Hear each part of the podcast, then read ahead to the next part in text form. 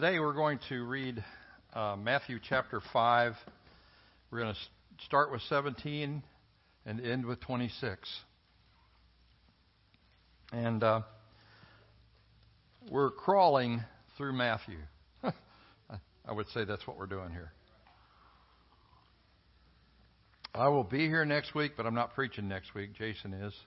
He's given me a break since I'm going to be gone all week at the uh, Creation Museum, which I'm really looking forward to that. But anyway, um, I just want you to stay with me on this, starting in verse 17, Matthew 5. Do not think that I came to destroy the law or the prophets. I did not come to destroy, but to fulfill. For assuredly I say to you, till heaven and earth pass away, not one jot or tittle will be will by no means pass from the law till all is fulfilled. Whoever therefore breaks one of the least of these commandments and teaches men so shall be called least in the kingdom of heaven. But whoever t- does and teaches them, he shall be called great in the kingdom of heaven. For I say to you that unless your righteousness exceeds the righteousness of the scribes and the Pharisees, you will by no means enter the kingdom of heaven. You have heard that it was said to those of old, You shall not murder, and whoever murders will be in danger of the judgment. But I say to you that whoever is angry with his brother without cause shall be in danger of the judgment. And whoever says to his brother, Raca, shall be in danger of the council. And whoever says, You fool, shall be in danger of hellfire. Therefore, if you bring your gift to the altar and remember there that your brother has something against you, leave your gift there before the altar and go your way, for be quick, excuse me, for be reconciled to your brother and then come and offer your gift. Agree with your adversary quickly while you're on the way with him, lest your adversary deliver you to the judge, the judge hand you over to the officer, and you be thrown in prison. Assuredly, I say to you, will no by means get out of there until you pay the last penny. That's a kind of a tough section, isn't it? You know, as I read through Matthew and read the the things that he has to, the Lord has to say to us, especially in the Sermon on the Mount, I realize how difficult it would be for each and every one of us to try to live up to that. And yet, it is expected of us. Remember, we said before that the Sermon on the Mount was really given for three purposes. One, to show us how far short we fall from God's righteousness. Two, to show us what kingdom living will be like, and then what kingdom living should be like. Last week we looked at the Matthew chapter 5 uh, through 7 and, and, and uh, the Sermon on the Mount, or we looked at chapter 5. And most likely, this mountain he was on was a mountain in Capernaum near the Sea of Galilee. Jesus started his sermon with some radical ideas about real spirituality in the Blessed Are Beatitudes. It was new to them, not only because it flies in the face of fleshly religion but he also taught with authority. Each of the Beatitudes was designed to bring us to the point of confession and repentance. That we are usually just the opposite of what he's speaking there and calls us to repentance and prayer for renewal in his spirit. We saw that we are called salt and light. He points out the similarities of the uses of salt and light. And he says salt is used both as a seasoning and as a pres- preservation. And light is the light we are is to reveal God, who He is. Our outworking of our salvation then becomes an indicator of the work, inner working of the Spirit of God, shown by our good works that glorify the Father. Now Jesus turns to the law and requirements on us. You know, we, uh, during VBS, we taught the children the Ten Commandments. And some of them got so good at it they could recite them. Uh, all charity had to do was just do one, and they'd say it, and two, and they'd say it, and so on down the line. And so I think you need to understand that what we were doing there is in that process of teaching them the law and showing them they cannot keep it, presenting Christ to them as the only righteousness they would have. It becomes difficult for a person who reads this section and then gets into the book of Romans and Galatians try try to understand our relationship, the Christian's relationship with the law. That's why we need to break this down in the original language it was written so we can understand it better. He says, I did not come to destroy the law. This is a Greek word, kataluo, and it means to demolish or halt. He said, rather to fulfill it. Here's a Greek word, pleroo. And it means to satisfy, finish, complete, and perfect. Jesus fulfilled the areas of the law for us. And that's why when you read in the book of Galatians or Ephesians or other places like Romans, then it says we're not under the law. If you walk in the Spirit, you're not under the law. It doesn't mean exactly that the law is not still in force. He didn't come to destroy it. But all the requirements of the law, basically, for example, all the predictions and the sacrificial system that was under the law, he paid the full sacrifice for. No need for any other sacrifices. The requirements of the specific commandments of the law, he kept for us perfectly. You know, when you accept Jesus as your Savior, you're not just being saved from the penalty of your sins. Jesus Christ was born for you so that you might have a birth in God. He lived perfectly for you so that you would be presented perfect before God. He died a perfect death so that you would never be held penalty. He rose again to give you resurrection life. He sits at the right hand of the Father, basically, to intercede for you because you're still sinning. In all the wisdom of the Old Testament, his behavior literally exemplified it perfectly. And in all of his interpretations of the law, he came with the original spirit of the law, not just the letters. The one thing that brings us from a law relationship with God to a faith relationship with God after having obeyed the law perfectly, which we cannot do, he did. He finalized all the sacrificial requirements of sin by taking both the sin and judgment on himself and thus satisfying God on all accounts. So that God the Father could say, having seen his agony on the cross, I am satisfied. That is so important to understand. And we'll talk about that a little bit more, but there's no need for anything else to be done. We enter into our relationship by putting all of our confidence in Jesus Christ on His worth, on His work, and on His Word. Those are really only three things you need to concern yourself about His worth, His work, and His Word. It's all brought together in that. And thus we become born again or become new resurrected creatures when He comes in. We actually become new creatures born of God. Jesus says that not one jot or tittle of the law is going to pass away before all is fulfilled. Now keep in mind what this means. A jot was a dot over an I. That's what it was in Hebrew. A tittle was a, you might see the letter O but in Hebrew you might see a little horn on it. Okay? That's what it means. And think about what he was saying. Not one thing about the law, not even the way it's written, is going to pass away until all is fulfilled.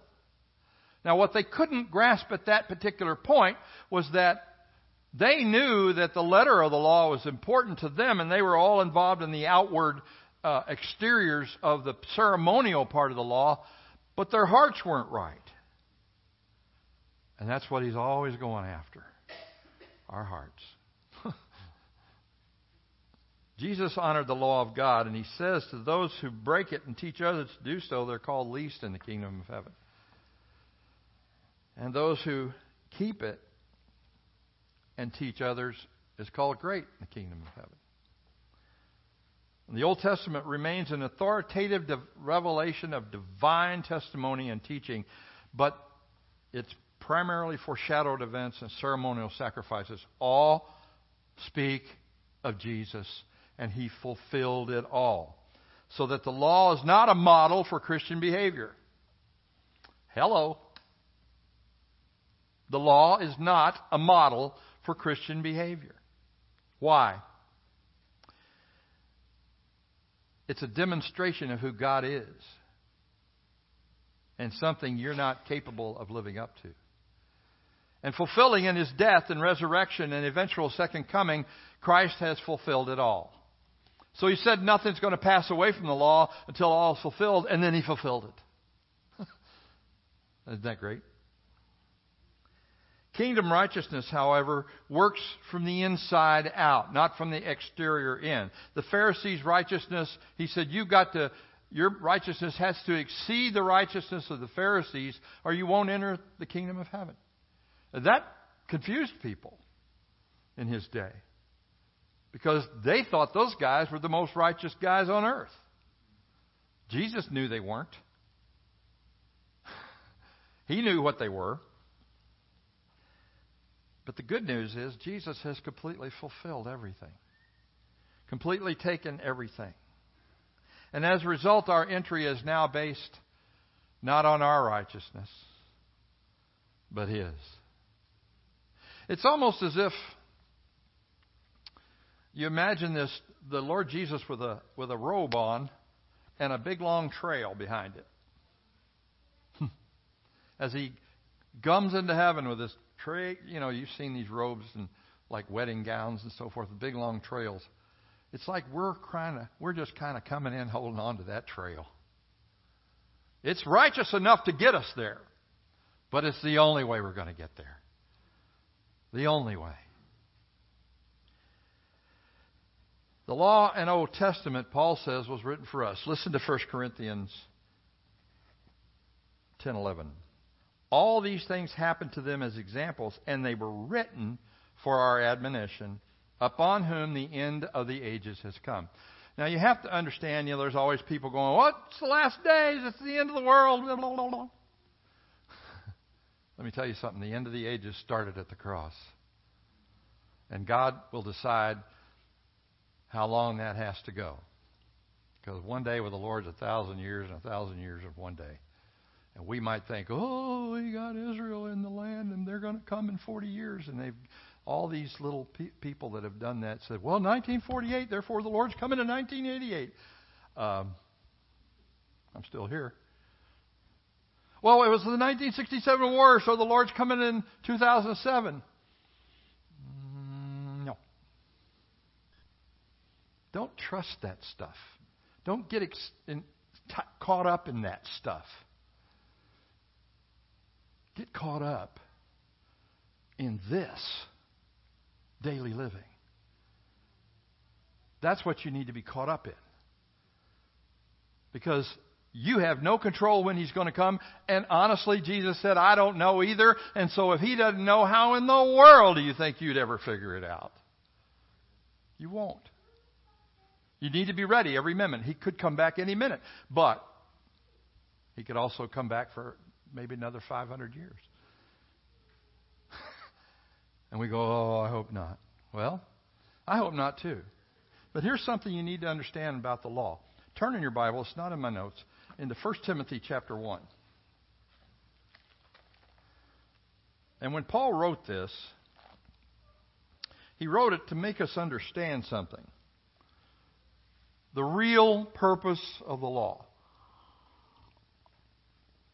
Now, in Galatians, he spends a lot of time in the book of Galatians talking about the law being a, like a tutor or, or, or a private uh, teacher that you have when you're little, bringing you up to a place where you're ready to go into adulthood. But listen to what he says here in 1 Timothy 1 5. Now, the purpose of the commandment, or the purpose of the law, is love from a pure heart, from a good conscience, and a sincere faith, which some, having strayed, have turned aside to idle talk. Listen to this desiring to be teachers of the law, understanding neither what they say or the things they affirm. Stay with me. We know that the law is good if a person uses it lawfully. Know this the law is not made for a righteous person. What? Did Jesus need a law to tell him to be righteous? No, why? What was he? Automatically. It was just innate in him, wasn't it? Do you need a law to tell you to be righteous? No, you don't. If you have Christ, Christ and His Spirit automatically write the law in your hearts. You know right from wrong. You know good from evil. And you know to stay away from one and to embrace the other. The law was not made for a righteous man. Who was it made for, Paul? For the lawless, the insubordinate, the ungodly, sinners, the unholy, profane, murderers, fathers and of fathers, murderers of mothers, for manslayers, fornicators, sodomites. That's homosexuals for you that don't know. Kidnappers, liars, perjurers, and any other thing contrary to sound doctrine according to the glorious gospel the, of the blessed God, which was committed to my trust. Paul, what are you saying? We don't need the law? No, he's not saying that. We need the law because we're unrighteous. We need the law to bring us to Christ. We need to come to Christ and find out what the interpretation of the real law is. It's easy to say, which commandment is it? Oh, the sixth commandment, thou shalt not murder. Well, you say, I've never murdered anybody. Oh, man, he's going to take us down to our toes on this one. Listen to what he says. He starts with murder. He says, You say, he's repeating now the penalty for murder and judgment, and he says, all the people would say, Well, thou shalt not murder. And all the righteous people standing around him, all the so called, Amen, brother, Amen, brother Jesus, you're teaching it. And then he gets down inside of a place they'd rather not be. He says, Let me just tell you this. If you are angry with your brother without cause, without cause, this puts you in the same judgment as an actual murderer. This word angry in the Greek is orgidzo, and it means enraged. And the idea here is he's taking this, if you go even further with it and start name calling. And you say, well, you say raka, which is a thing that meant worthless. You're in danger of being brought before the judgment. If you say, you fool, you're in danger of hellfire. Think about that. Now, this word fool means stupid, blockhead, dull, whatever. We have to be careful about how we use our words. Anger is explained by Jesus is murder to God in the heart. So where does it lead? Well, here's something that we need to think about this. In our current practice, the current practices in Jesus' day, someone would bring a sacrifice to the altar, a lamb or a dove or something. And the priest would accept it normally and sacrifice it and all as well. But Jesus is concerned again about the heart. Okay? So he says, if you bring it and you remember that your brother has something against you, not that you're mad at your brother, but that somebody has something against you. You've blown it somewhere and hurt somebody. And that person's still upset with you. Forget about accusing them of being angry and, and a murderer. You got a problem. And he says, What do you do? Somebody, you know, this passage is almost ignored in the church today. And it grieves me that it is. Because We allow ourselves to get bitter at one another in the church for the dumbest, silliest reasons. We hold grudges. Then we think God is going to be with us when we work in ministry. So we come to church and we sing our songs and we listen to nice sermons and we go about business as usual. And the problem is, somewhere down deep in our hearts is anger dwelling like a chicken in a hen house. I mean, a fox in a hen house. Chicken ought to be there.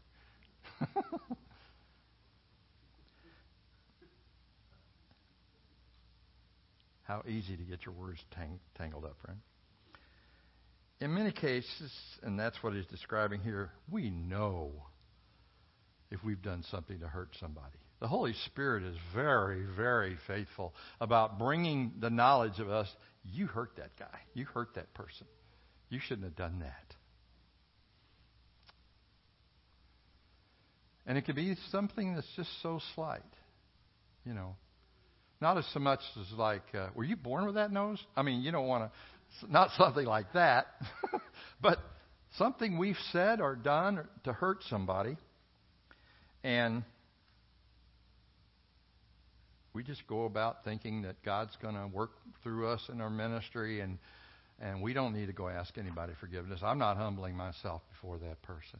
And Jesus likens that to this sacrifice. And he says, if we've left this undone for a long period of time, a long period of time, God will remove our ministry completely. Oh, we may work hard to keep trying to make it work but its lack of success is due to another problem. Remember, after the great victory of Joshua at Jericho, where they just marched around it and it fell,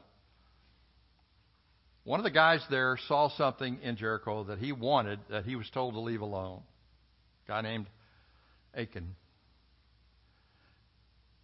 And so nobody knows but Achan that he's got this hidden in his tent, and they go out against this little bitty town called Ai and get their tails whipped. And Joshua, he's despairing. Oh, God, I thought you were with us. He goes, Oh, you got a problem. You got sin in your group, you're in your congregation. When they found out what it was, and guys, this is something that's really sobering. Achan's family knew about it too, but Achan, when it finally fell down to the fact that Achan was the, the, the guy that did this, he, his wife, and his children were all killed and burned with fire. That sounds harsh, doesn't it? You know, when we stand up against sin and we talk about putting people in a disciplinary situation because of continued sin, we're not doing it because we just don't like that person anymore and we think they ought to be out of here. We're doing it because we want to prevent them, their wives, and their children to be burnt. We're rescuing them, not pushing them out. That's their decision. Do you see that? And the reason the church doesn't do this anymore is simply because, well, we've got a, a God of love. Boy, do we ever. But we'll, we'll think about that in a minute. It's a sober thought when Jesus said, Agree with your adversary lest he turn you to the judge, and the judge turn you to the prison guard, and the prison guard throw you in prison. You'll not come out of there until you've paid the last penny. Now, here's what you need to understand about that. Here's what we all need to understand about that. Jesus paid the whole debt. And by no means, he says, are you going to get out of there until all debts have been adjudicated. But Jesus paid it all. And to reject that is to re- reject God's provision for you. People will in hell will never finish paying the debt they owe. Did you hear that? People in hell will never finish paying. It's going to take an eternity to pay the debt they owe. And they'll never get out because that kind of thing against God requires a satisfaction you and I are unable to accomplish. It can never be repaid in hell. Because we're sinning constantly against His holiness. And we've rejected the full payment. The last drop of payment for sin will never be paid in hell. God looked at us. Now, there's something I want you to talk about the good news here, okay? You say, oh, you're up there preaching on hell again, John. Well, okay. Ought to do that once in a while, right, Larry? It's real. It's real. It's a real place. Jesus described it as a real place with a rich man and Lazarus. It's a real place. And the man there in hell lifted up his eyes and he saw Abraham over in the good place and begged God to send Lazarus, the guy that he had paid no attention to, who was suffering all the time outside of his door, never paid him one bit of attention, said, Send him and put water on my tongue. Notice, he did not want to get out of hell. That's how awful the heart of human beings are. He didn't want to get out of hell. He wanted somebody to touch his tongue with water for temporary relief.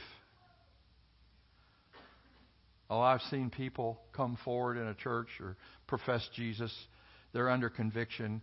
What do I need to do to be saved? Believe in the Lord Jesus Christ, you'll be saved. They pray some prayer, they go out, and they're still living like nothing happened. They only wanted temporary relief from the guilt they felt at the time. Listen, that guilt is not temporary. Without Christ, it's forever.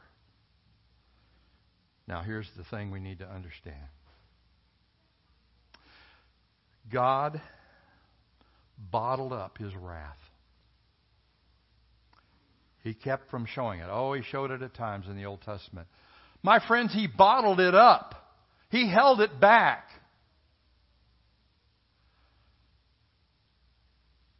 And then he sends his son to live a perfect life on this earth.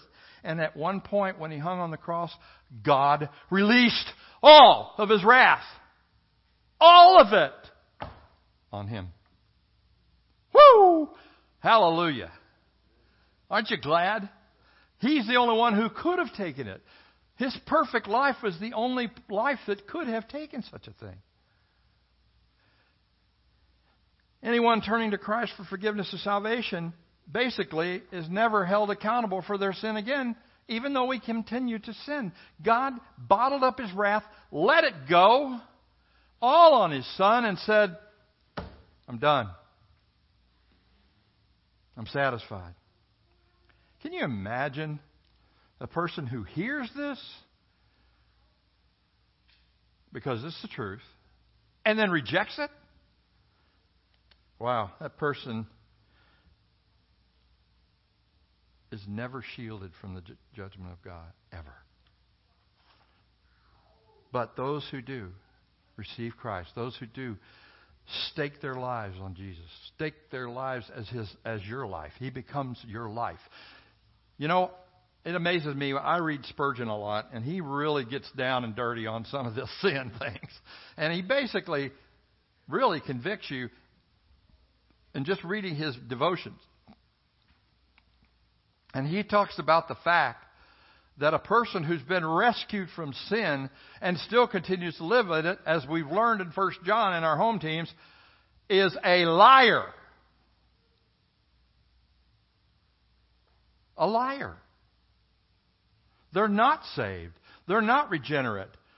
They look for temporary relief someplace. But they're lying. But then those of us who have come under the shadow of the Most High God, under Jesus' blood, what does he say to us? Hebrews chapter 10, 17 and 18.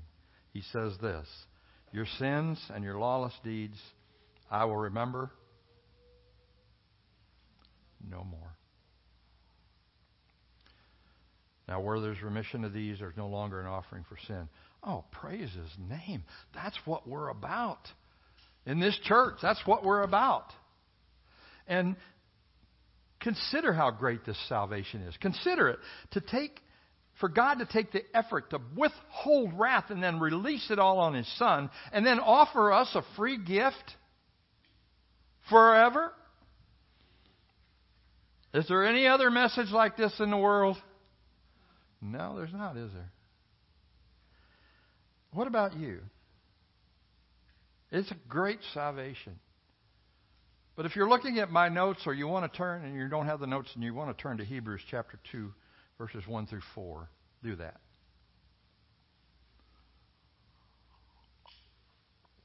I want to show you from God's Word how simply you can reject Christ. How easy it is. And if you're here and you think, well, I'll, I'll talk about that later. listen to what he says in Hebrews 2 1. Therefore, we must give the more earnest heed to the things we have heard, lest we drift away from them. I pray for our college students. Don't drift away. The temptation is there to do it, especially in a secular college. I pray for the people that go to high school in Clopton. Don't drift away. You're going to have teachers that are going to tell you that you came from a monkey and a worm. Don't drift away. It says, If the word spoken through angels proved steadfast, and every transgression and disobedience received a just reward, that's talking about the law, how shall we escape if we neglect so great a salvation?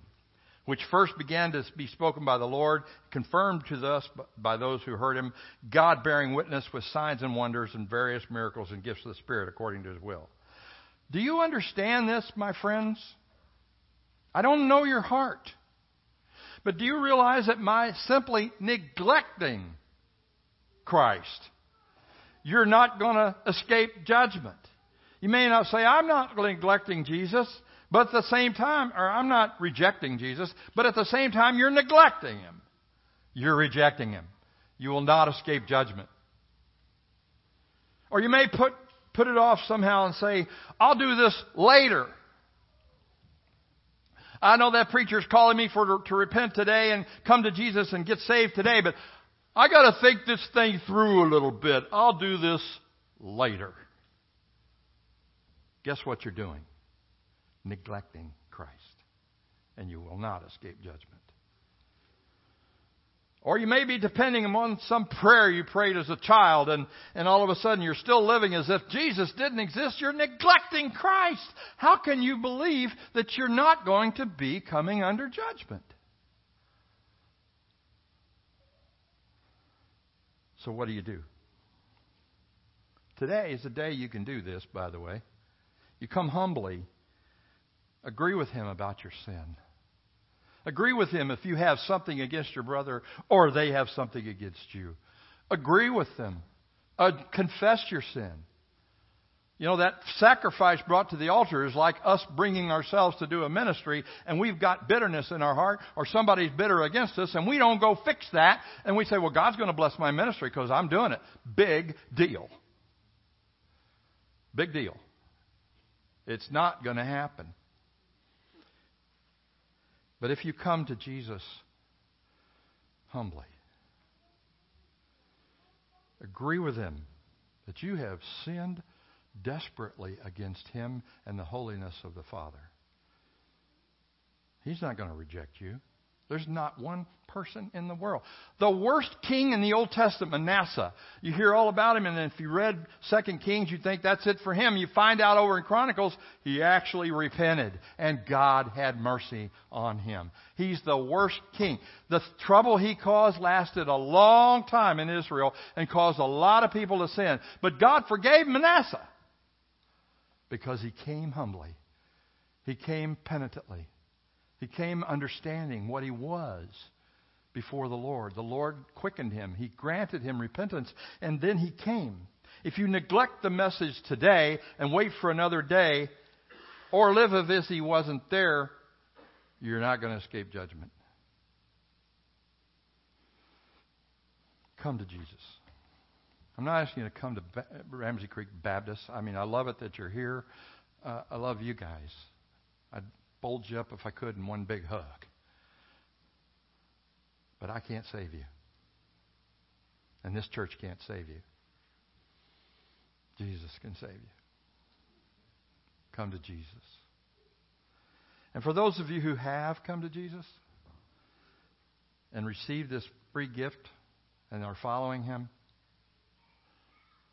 be diligent. You have an adversary. Peter calls him roaming around, seeking to whom he may devour. Heard a good message from Michael Youssef the other day about a roaring lion seeking whom he may devour. That's what Satan is doing. You see, he's defeated. You say, well, if he's defeated, how, how come he has so much power? Well, John tells us in 1 John the whole world lies in his lap like a plaything. But not Christians, not believers. We are surrounded in the armor of God, or should be. Be devoted to Christ's word so that you can stand against the adversary and be the kind of example to people in the world and to your own brothers and sisters. Live as somebody whose home is not here, but in heaven. Live like the next minute you might go home. Live that way. Be a person of God's word. Every day, day in and out. Know it. Meditate on it. Fill yourself with it. Because the Holy Spirit is not going to talk to you any other way. Oh, I had a vision. Oh, I saw the Lord. An angel appeared to me. This book is a love letter from God to you. If you don't read it, you're. I have to be careful and not use the words that he said, fool.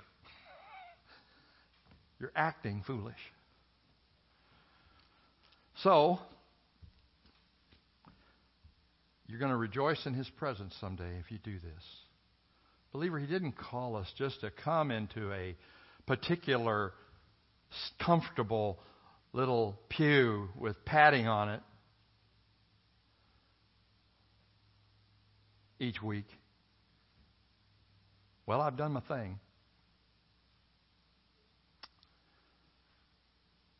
No He called you to take up a cross. Now, that's kind of disturbing. because a cross was used to die on. So, what's he saying? Give up your life. Deny yourself. Take a cross. Follow me. Follow me. Follow me. Peter even got confused one time, and Jesus was going to tell him how he was going to die on a cross.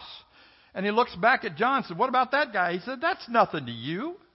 We don't look at each other and say, well, he's blessed. How come I'm not blessed like that? You're blessed as much as you need to be. You're blessed if you mourn. You're blessed if you're, if you're poor in spirit. That's when you're blessed. If I could, if I had what they have, if I had the money they have, I could go into the ministry. You know, those of us who are in the ministry realize that every penny we have comes one day at a time. And if we try to depend on it tomorrow, God just takes it away. I want you to depend on me. We have people in this church who are hurting financially right now. And they are living one day at a time. That's the way we all ought to live, right? So let's rejoice together as we sing our final song.